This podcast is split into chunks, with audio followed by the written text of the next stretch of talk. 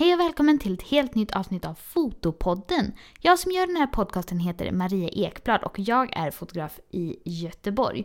Och idag ska vi prata med Nick Imaj som jobbar som fotograf i Singapore. Det är ett superspännande avsnitt om kulturskillnader och hur det startar upp sin verksamhet i ett annat land. Men innan det så vill jag bara passa på att tacka dig för att du har lyssnat på Fotopodden i år.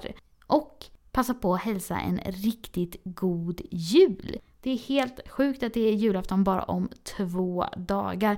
Och oavsett om du kommer jobba mellan dagarna, jobba på julafton eller ha helledigt så hoppas jag att du får riktigt fina dagar. Här kommer mitt avsnitt med Nick.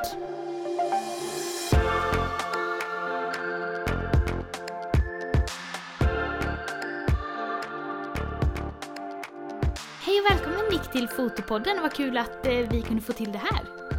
Ja, men tack så jättemycket Maria. Det var jättetrevligt att du kontaktade mig för det här tillfället. Ja, jag har faktiskt fått flera önskemål så det är jättekul. Okej, vad kul. Men för de som inte känner till dig, vill du börja med att berätta lite om dig och ditt fotograferande? Ja, absolut. Just nu så bor jag i Singapore och är en livsstilsfotograf kan man säga. Eller på engelska så är det lifestyle photographer. Där jag fotograferar främst familjer. Familjer och par. Gravida. Lite nyfödd här och där. Men för det mesta så är det faktiskt familjer. Just det. Men var är du född och uppvuxen och har bott tidigare, eller är det i Singapore? Nej, det är en ganska lång historia, men jag ska ta den korta versionen. Så jag är halvsvensk, halvjapansk, född i Sverige och bodde mina första 3 år tror jag att det var i Sverige. Född i Borås faktiskt, ja. Och sen när jag var 3 så flyttade min familj till Hongkong. Så vi där ett par år på 80-talet. Och sen flyttade vi tillbaka till Europa. Och sen har jag liksom varit lite här och där. Så det har varit, i omgångar har det varit Sverige. Och sen i omgångar har det varit Schweiz och Frankrike och England och Spanien. Och, det är väl de länderna tror jag. Och sen så när jag var 16 så separerade mina föräldrar, så då flyttade jag, min syster och min mamma till Japan. Och så bodde jag där i 10 år. Och det var inte alls tänkt att jag skulle bo så länge där. Men det blev så helt enkelt. Och sen efter 10 år så flyttade jag tillbaka till Sverige. Och då blev det Stockholm. Inte för att jag har familj eller någonting eller någon slags anknytning till Stockholm, utan för att jag hade bott i Osaka i så många år. Så Göteborg kändes alldeles för liten. Så kan det ju bli. Så då, ganska stor skillnad ju. Ja, verkligen. Och då blev det 10 år i Stockholm faktiskt. Innan vi flyttade till Singapore på grund av min mans jobb då. Och det var nu 3,5 år sedan. Ja, spännande. Så då är du verkligen van att bo lite på olika ställen och så då? Ja, verkligen. Jag menar, innan mina 10 år i Japan så hade jag nog inte bott någonstans längre än 3 år. Så det var mycket flytt. Men totalt så känner jag att jag har bott liksom hälften av mitt liv i Sverige, fast bara liksom inte i så många år då. Men sen blev det ändå 10 år i Stockholm också. Så att... Ja, just det. Ja. Men hur kom du in på fotograferande då? Ja, så jag har alltid haft väldigt stort intresse för det. Och det började egentligen mer med produktfotografering. Jag började blogga 2012 om liksom, ekologisk hudvårdsprodukter. Jag gick liksom ner i någon slags liten rabbit hole i det ämnet och började blogga och tyckte det var jättekul att ta bilder på produkter. Och sen så allt eftersom så försökte man bli lite mer så här, man köpte till blommor och lite rekvisita för att det skulle se fint ut då. Så egentligen började det där och sen blev det lite paus med hela det när vi flyttade till Singapore eftersom det var mycket som hände det året. Jag gifte mig, jag blev gravid, jag bytte jobb. Så då kände jag att det fick ta liksom, jag fick ta en liten paus där. Och sen så föddes min son och sen så ändrades fokuset då på själva fotografering. Just det, som det ofta gör. Ja, exakt. Till min son. Och då kände jag verkligen att det var så himla kul. Och fick liksom ett annat glöd kan man väl säga. Och sen hade jag följt ett amerikanskt par på Instagram i många år. Redan innan jag ens tänkte att jag skulle göra någonting med fotografering. Och de började som lågstadielärare tror jag att det var. Eller grundskolelärare. Båda två. Och sen så bytte de och blev heltidsfotografer efter några år. Så jag har följt deras historia och hur de har gjort det. Och jag älskar deras stil. Det är liksom väldigt så här light and airy. Och de har kurser. Lite olika så här shooting and editing. Posing, business och sådär. Och sen det var bara någon dag när jag såg när de pushade för sin företagskurs kan man väl säga. Så kände jag bara liksom att nej, nu är det dags att göra någonting åt det här. Och min man var bortrest. Jag ringde upp honom under hans arbetsdag och berättade liksom, nu har jag liksom fått någon slags epiphany. Jag måste bara göra det här. Vad häftigt. Och då ville jag också veta lite hur min man tyckte och kände. Bara sådär, du vet. Det var verkligen en blixt från klar himmel för honom. Och han var så stöttande. Han bara, ja men gör det bara. Liksom. Jag tror du kommer bli en jättebra fotograf. Och så jättefint. Var det på det viset. Ja, verkligen. Ja, så började det hela egentligen. Just ja, men vad hette de fotograferna då som du följde? Jo, på Instagram så är det mest kvinnan som lägger ut. Och hon heter Amy Demons. Okej, kul. Ja. Och men så jag har gått liksom... Ja, förlåt. Nej, säger du. Nej, jag tänkte bara säga att jag har gått deras kurser. Har bara lärt mig hur mycket som helst under en ganska kort tid. Så på den vägen är det. När var det här i tid då ungefär? Så då hade du fått din son och så hade ni varit i Singapore ett tag? Eller? Ja, precis. Jo, så när jag fick den här känslan att nu ska jag göra någonting åt det här. Då pratar vi om, nu måste jag bara tänka efter att det blir rätt. Våren 2019. Just det. Ja. Vad kul. Då är du ganska ny inom detta fortfarande då? Ja, det är jag. Men vad spännande. Verkligen. Men hur var det att starta upp ett företag i ett annat land så? Ja, det är lite av en huvudvärk. Måste jag ju erkänna. Och det här med byråkrati är ju aldrig kul. Oavsett vart man är någonstans. Men jag menar så fort jag kände att det här är någonting jag vill göra och jag vill öppna eget. Så började jag kolla runt, höra med andra. För det finns väldigt många expats, de som då kommer... som inte är från Singapore men som kommer från andra länder och bosätter sig här. vi är väldigt många expat-kvinnor som öppnar eget.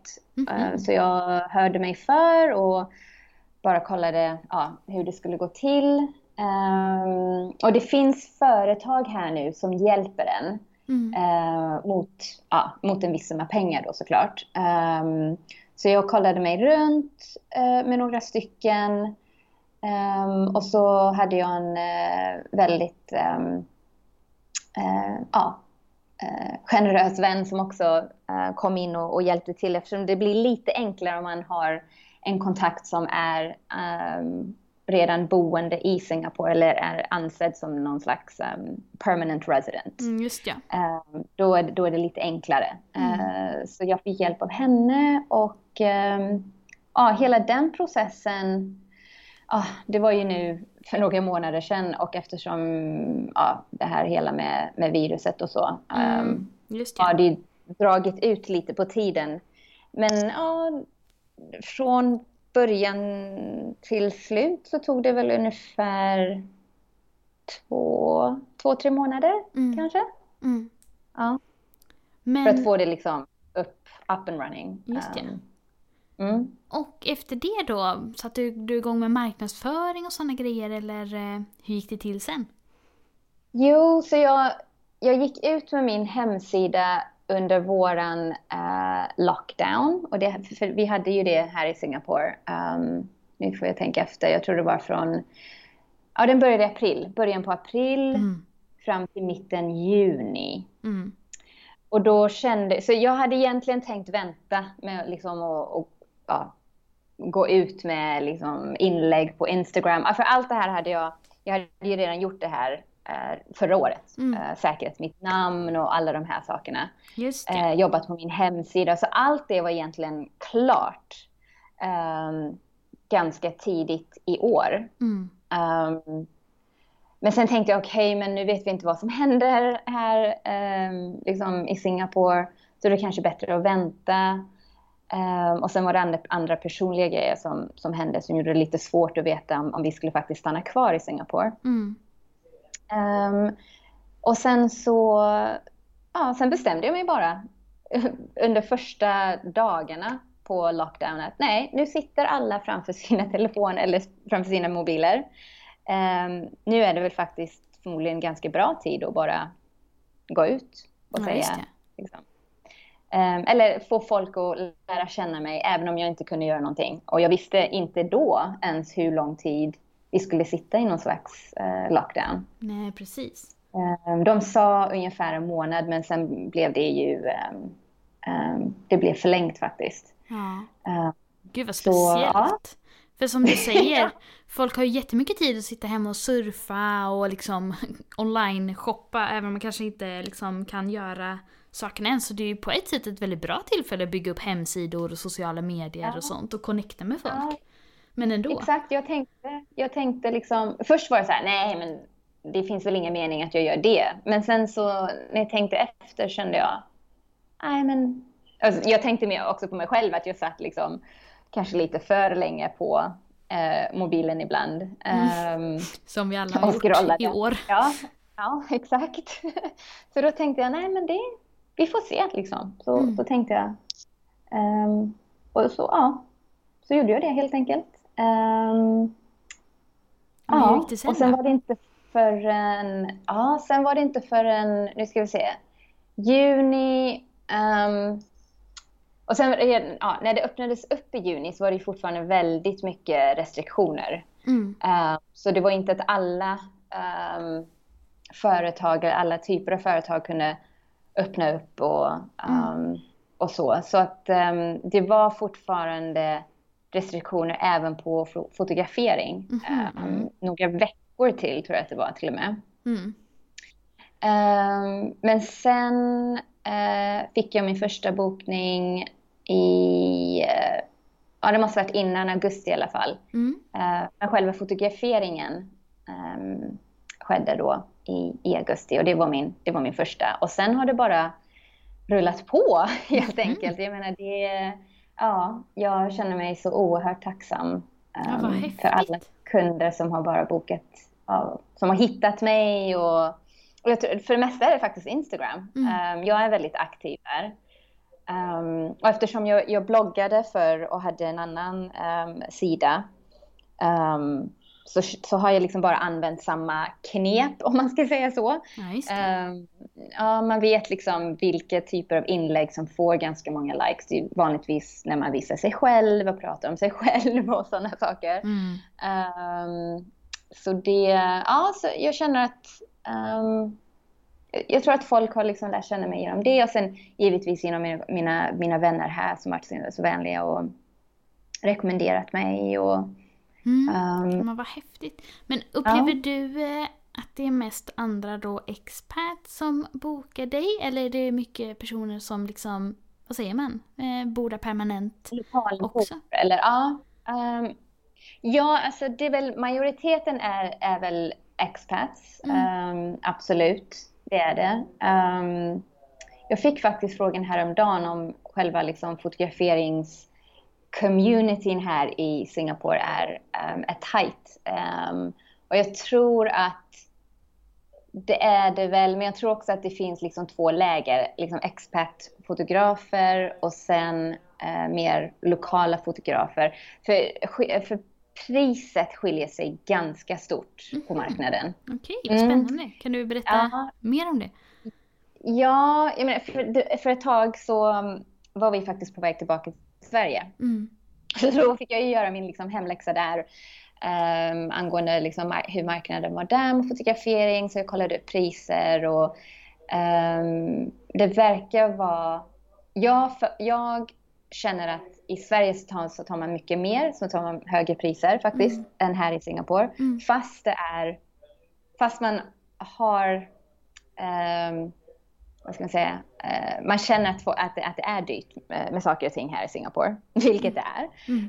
Men just med det här med fotografering, jag menar, det finns fotografer som, paket som... går för typ $300. Nu måste jag liksom tänka efter hur mycket det blir i svenska kronor. Vad blir det? Jag ska bara väldigt snabbt kolla här. Under 2000. Aha, okej. Okay. Och då ingår det bilder också. Vanligtvis ganska många. Jag skulle säga minst 50 bilder. Just ja. Och sen finns det ju de som tar uppåt 1000-lappen. Och då pratar vi 6-7 000 kronor. Och har förmodligen andra upplägg. Jag har liksom paket och sådana saker. Men så det skiljer sig väldigt mycket. Och jag tror att de lokala fotograferna är lite billigare. För den anledningen. Jag får kunder som verkligen ringer upp och säger att det är så svårt att veta det här med priset, för det skiljer sig så brett mellan fotograferna. Jo, men så är det ju verkligen, och så kan det ju vara här också egentligen. Men jag tänker på i Singapore, vad är det för liksom väder vanligtvis? Är det olika säsonger på vädret, och hur ser det ut med så? Ja, säsonger har vi ju då inte. Så det är verkligen soligt, varmt och fuktigt året runt. Ja.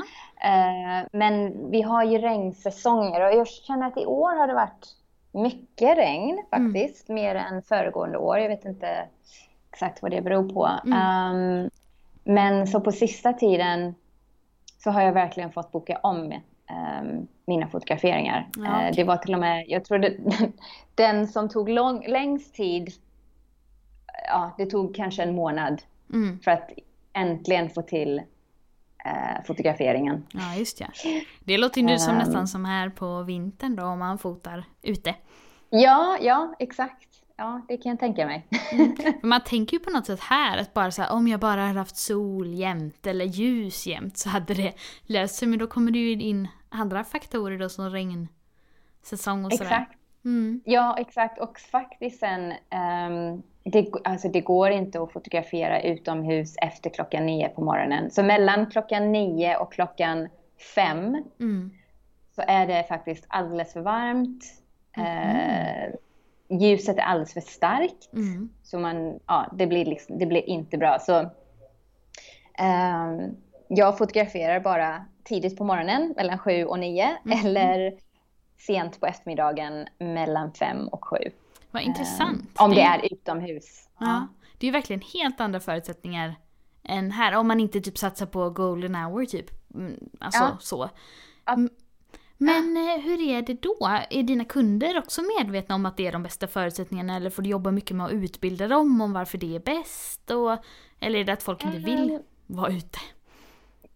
Nej, det beror på. Jag har en blandning av de som absolut vill köra utomhus och sen de som vill köra inomhus. Och när det blir inomhus så är jag inte lika petig med tiderna. Då beror det väldigt oftast på hur ljuset slår huset, om man säger så. Så då brukar jag fråga kunden när de får liksom bäst ljus. Och det kan variera lite. Men när det gäller utomhusfotograferingar så brukar jag alltid tala om det för kunden under första pratstunden som vi har. Innan vi ens har kommit så långt som att vi bokar, utan lite info om att de frågar efter priserna och sådär. Och sen så brukar jag också säga att när det gäller tider och utomhusfotograferingar så är det de här tiderna som gäller. Och jag har aldrig fått någon säga emot det, utan jag tror att kunderna förstår liksom, hon liksom vet när ljuset blir bäst. Just det. Jag brukar också hänvisa till min hemsida där alla bilder är fotograferade under just de tiderna då. Ja, just det.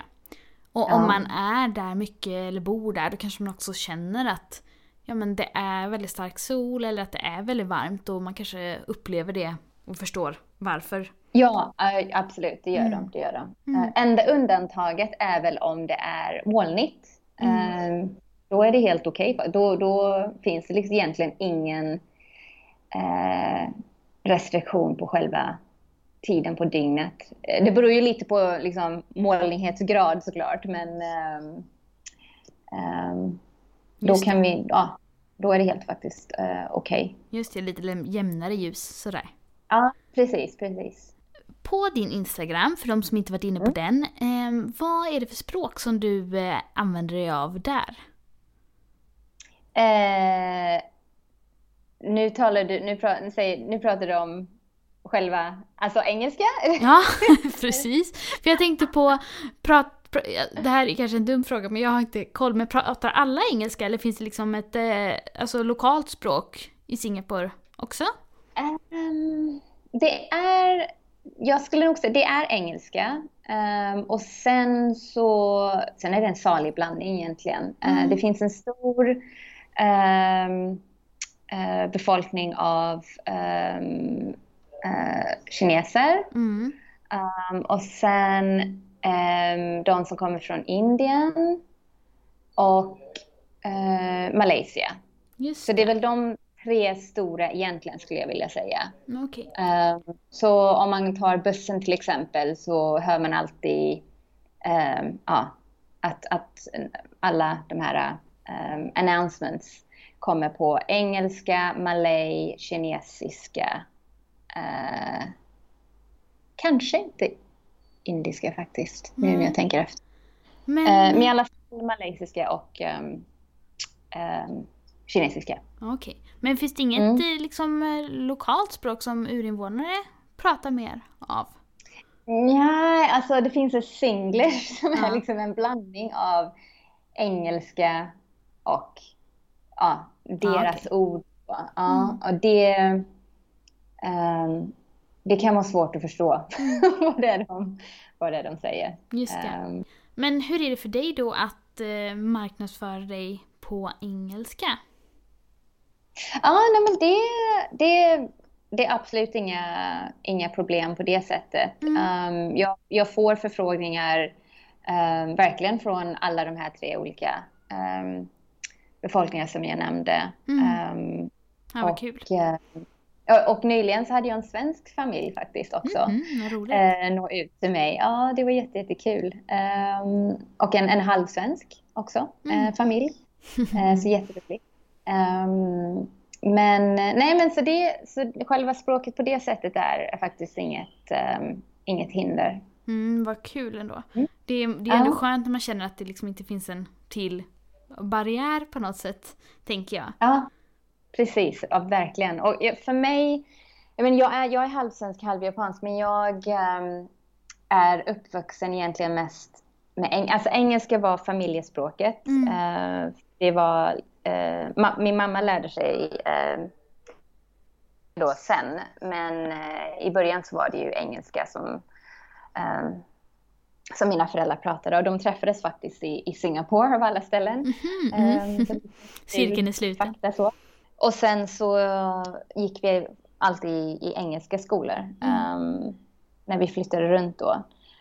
Så för mig känns det faktiskt mest naturligt att använda engelska i just de här sammanhangen. Jag tycker det ändå är, för jag själv, eftersom jag jobbar främst på svenska, men jag har ju en del kunder som pratar med bara engelska, och då får man ju jobba på det. Men jag tycker ändå det är något speciellt med det här. Alltså det är ju lite mer businessord som man kanske inte använder i sin vardagliga engelska, eller vad man ska säga. Så jag tycker ändå att jag har fått anstränga mig lite för att slå om till det när det har behövts, när det gäller avtal och alltså sådana här lite mer ordentliga formuleringar. Ja, det är absolut. Det kan jag tänka mig. Det är samma sak om jag nu skulle behöva göra allt det på svenska, vilket jag menar det... Jag kan ju så pass bra svenska så att det inte skulle vara så ett jättestort hinder. Men det är fortfarande ett annat språk. Ja, just det. Absolut när det kommer till avtal och sånt. Så att, ja. Men du nämnde ju lite med priset. Men om du skulle... Du nämnde ju lite med priset. Men är det något annat som du tänker gör det annorlunda att jobba i Singapore jämfört med om du hade bott här?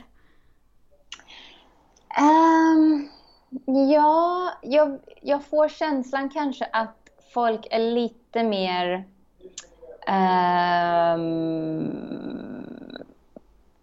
vad ska man säga, lite mer villiga att spendera på fotografering. Det är bara liksom någon slags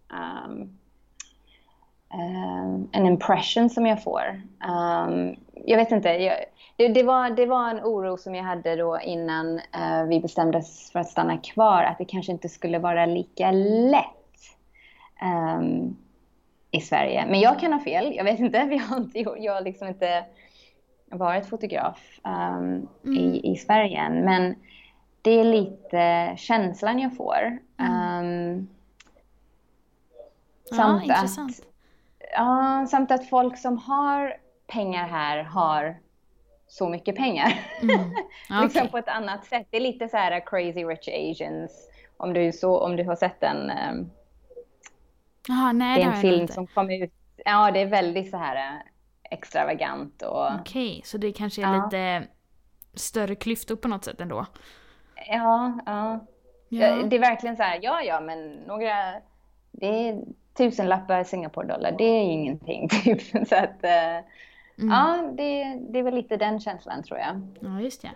Jag tycker det är så olika där. För på ett sätt är ju marknaden väldigt mättad i Sverige. Många pratar om att alla är fotografer och det finns mycket. Och det kan vara kämpigt när man är ny. Samtidigt som jag tänker att det är ganska universellt. Att om man väl hittar sina kunder och lyckas marknadsföra sig till rätt kunder. Att man... De kan lyckas bra med det om man kommer igång med det på ett bra sätt. Ja, men jag håller absolut med om det. Och jag kan nog säga att man kan säga samma sak här i Singapore också. Det finns väldigt många fotografer, och Singapore är väldigt litet egentligen. Så att blir man vad ska man säga, känd särskilt inom expat-gruppen, att vara liksom just den fotografen, så så tror jag att det är dit de flesta faktiskt går. Så då som ny så tror jag att det kan kännas lite så här skräckinjagande och känna, men hur ska jag liksom komma igenom det? Men det, jag la inte så mycket energi på det, om jag ska vara ärlig. Jag kände men det liksom kan att vara helt rätt, tänker jag. Ja, jag kände att nej, men nu gör jag min grej här. Och sen ska jag... Sen hittar man säkert, precis som du säger, liksom sina kunder. Och jag är väldigt mycket för att vi ska stötta varandra i samma industri. Jag lyfter jättegärna andra fotografer som jag känner. Och jag till och med sagt nej till vissa kunder. Där jag känner att jag inte kan leverera vad jag tror att de förväntar sig. Ja, just det. Och då har jag faktiskt varit väldigt ärlig redan från början och sagt att jag tror verkligen att vi kommer vara mycket bättre händer med just den här fotografen eller de här fotograferna, och så skickar jag dem vidare. Och jag har liksom aldrig känt någon slags ångest eller ånger att ha gjort det. Nej, men utan det jag känner ju mest vara win-win för alla inblandade. Ja, precis. Men du nämnde ju lite Instagram tidigare, att du hade en del strategier sen du bloggade. Och du nämnde lite att du visade själv mycket och så. Men vill du berätta lite mer om din Instagram-strategi? Oj. Jag har väl ingen sån här riktigt utplanerad strategi. Men jag tänker att det viktigaste är i slutändan att man alltid är ärlig och genuin i sig själv. Jag tror att det verkligen är så viktigt, så att det man skriver och hur man skriver kommer fram väldigt naturligt. Till exempel det här, jag har fyra ord som jag alltid pratar om i mina inte alltid, men oftast i mina inlägg. Och det är love, light, beauty och connection. Och det är egentligen, det är inga ord som jag redan hade från början. Nu finns de på min hemsida. Men det var inga ord som jag visste redan från början när jag lanserade. Utan det kom ganska snabbt när jag började med mina Instagram-inlägg. Att jag började prata om just de här sakerna. Och att det är det jag vill ta fram i mina bilder. Ja, just det. Det ringer, och det är det jag ser. Bra. Ja, så det kom fram naturligt. Och sen har jag tänkt, men det här är jag, så att säga. Så jag tror att det är viktigt att hitta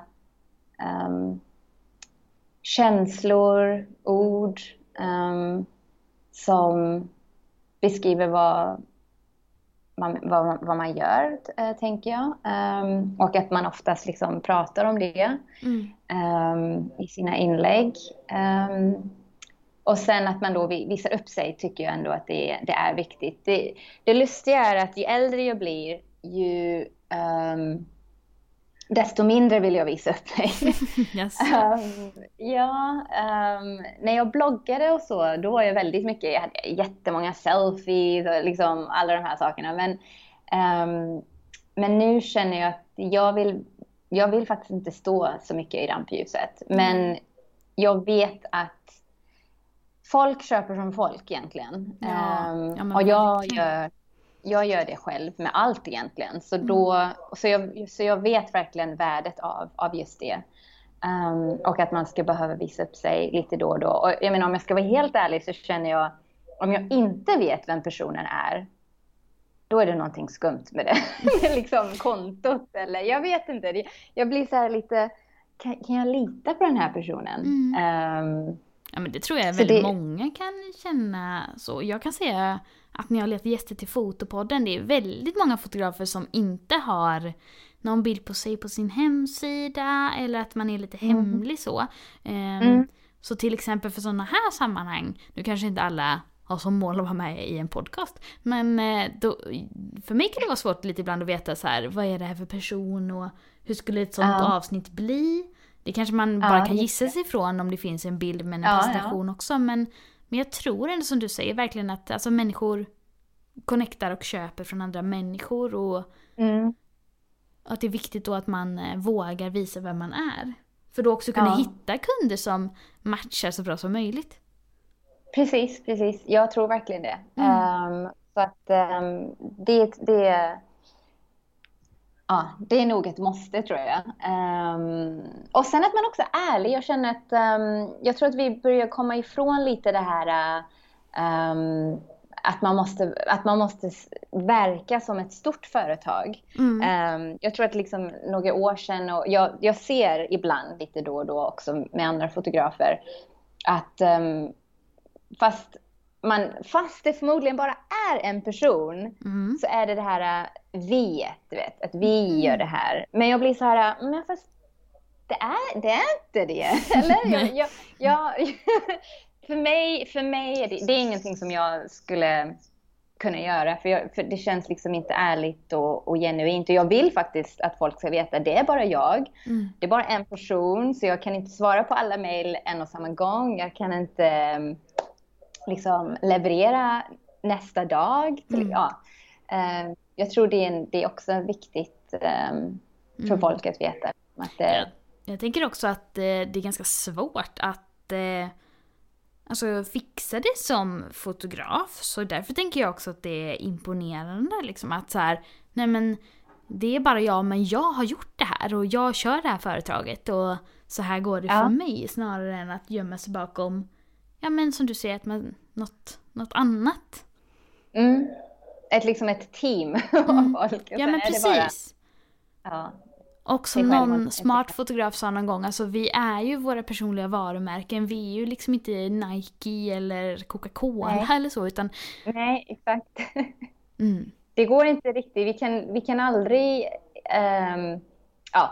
alltså beroende på vad man gör, visst kan man liksom ha kurser och så, såklart. Men på det stora hela så kan man ju aldrig egentligen bli...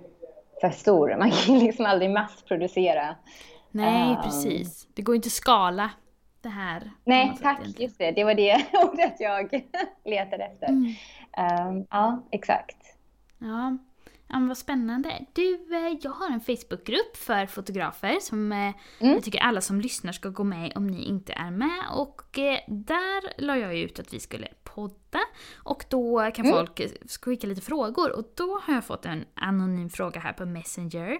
Från en som undrar om man som fotograf ska flytta till ett annat land och starta liksom om eller starta upp en verksamhet. Vad dina bästa tips är? Oj. Att inte tänka för mycket. Det är nog ett bra tips. Jag följer en person som heter Gary Vaynerchuk på Instagram. Han är väldigt bra för just det här mindsetet att ha, att man inte ska grotta ner sig för mycket. Eller liksom att tänka att nu måste allt det här vara på plats innan jag kan göra liksom, just ja. A eller B eller C. Jag tänker, som fotograf så tänker jag är ganska nöjd med just hur jag hade hela min hela min journey fram till att jag lanserade. Så att först började med att fotografera så mycket jag kunde, vänner och familj, och se till att jag fick liksom bilder som var verkligen i Singapore, såklart. Just det. Ja, det blir viktigt. Så bygga sin portfolio på det viset. Så det var liksom det första jag egentligen gjorde. Och sen började jag seriöst titta på liksom min hemsida. Så nu har jag det med Wix. Sen är jag gift med en IT-människa. Så han är typ min... han är bara ett snille när det kommer till allt sånt där. Och har hjälpt mig mycket med det. Liksom ha alla de bitarna på plats. Och det tar ju ett tag. Särskilt hemsidan. Liksom hur man vill ha det upplagt och navigering och så vidare. Och sen Sen tog jag liksom en närmare titt på det här med hur det skulle se ut rent lagligt. Är det rätt ord? Det låter lite fel på svenska. Men, ja, juridiskt. Ja, tack. Juridiskt. Med att fixa företag och sånt. Just ja. Och där blir det väl ganska viktigt också att kolla upp om man har ett visum eller vad det är, man får jobba under det och sådana där grejer. Exakt, ja precis. För jag har ett annat, lite annan typ av visum jämfört med min man då. Och då är det andra regler som gäller. Just ja, och där får man hålla tungan rätt i mun. Ja, exakt. Men det är väl egentligen den processen, tror jag. Det låter ju på ett sätt ganska likt att när man startar här. Att liksom lära sig ta de bilderna man vill erbjuda, komma igång med en hemsida, få igång sociala medier och sen kolla upp det juridiska och sen köra på. Ja, exakt. Och återigen, tänk inte för mycket på det, tror jag. Ja, men det låter jättebra. Ja. Mm. Om man vill hitta dig på internet, Nick, vart går man då? Då är två bästa ställen mitt Instagramkonto som är nickimajphotography, ett enda ord. Hemsida, och det är nickimaj.com. Just det. Ja, jag har en Facebook-sida, men jag är inte så närvarande tyvärr. Okay. Och glömmer bort lite att den finns. Men hemsida eller Instagram egentligen är det bästa. Ja. Och då är det Nick med C då. Precis, N-I-C. Just det. Och Fotopodden hittar ni ju på Facebook, Instagram och i Fotopoddens Facebookgrupp. Och mig hittar ni på fotograf Maria Ekblad på Instagram, Facebook och på min YouTube-kanal. Tack så jättemycket Nick för att du ville vara med och prata om det här spännande. Ja, tack själv. Det var jättetrevligt.